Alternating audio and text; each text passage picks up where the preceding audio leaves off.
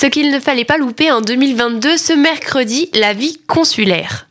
Dans cette chronique, on revient sur les faits qui ont marqué la vie consulaire, soit ce qui est lié à l'administration, la fiscalité et la vie associative des Français de l'étranger au cours de l'année 2022.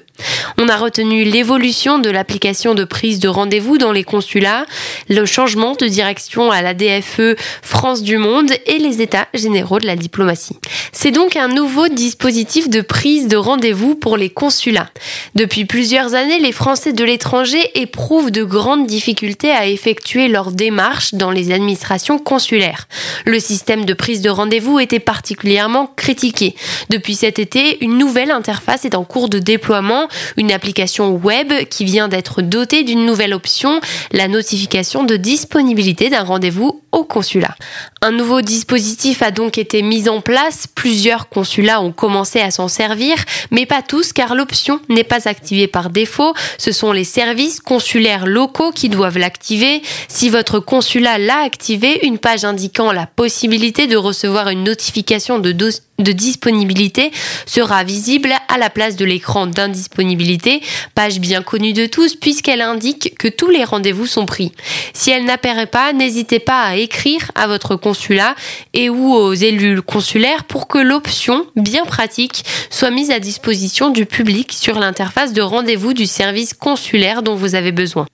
C'est un changement de leadership à l'ADFE français du monde, deux démissions sans précédent et une crise ouverte dans la principale association de gauche des Français de l'étranger. La présidente Claudine Lepage, ex-sénatrice et pilier de l'association depuis les années 90, a décidé de tirer sa révérence dans une annonce au bureau national datant du 22 octobre, une démission suivie de près par celle de Philippe Moreau, son dévoué secrétaire général, issu comme elle des réseaux militants de Munich.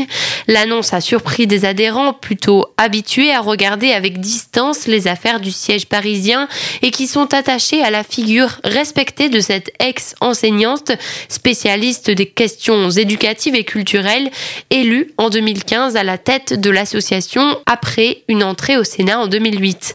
La double démission n'a pas étonné cependant les membres des instances qui avaient constaté une dégradation nette de l'ambiance de travail à Français du Monde ces dernières semaines. C'est une réelle crise ouverte au Quai d'Orsay. La ministre de l'Europe et des Affaires étrangères Catherine Colonna a lancé vendredi 28 octobre les états généraux de la diplomatie. Le président de la République Emmanuel Macron les avait annoncés à la fin de l'été. L'objectif de la tenue de ces états généraux de la diplomatie est de répondre aux attentes de la profession alors qu'une réforme ouvrant les métiers de la diplomatie à des personnalités publiques sème la discorde entre le corps diplomatique et le gouvernement, entraînant même une grève historique en juin. Plus qu'une simple dispositions administratives, les fonctionnaires formés à la diplomatie pourraient être non seulement contraints de la quitter pour poursuivre leur carrière, éventuellement dans d'autres ministères, mais aussi faire face à la concurrence pour des postes en ambassade de non-diplomates, une décision qui fut mal comprise par les concernés. On se retrouve demain jeudi pour une rétrospective 2022 dédiée à notre pays, la France.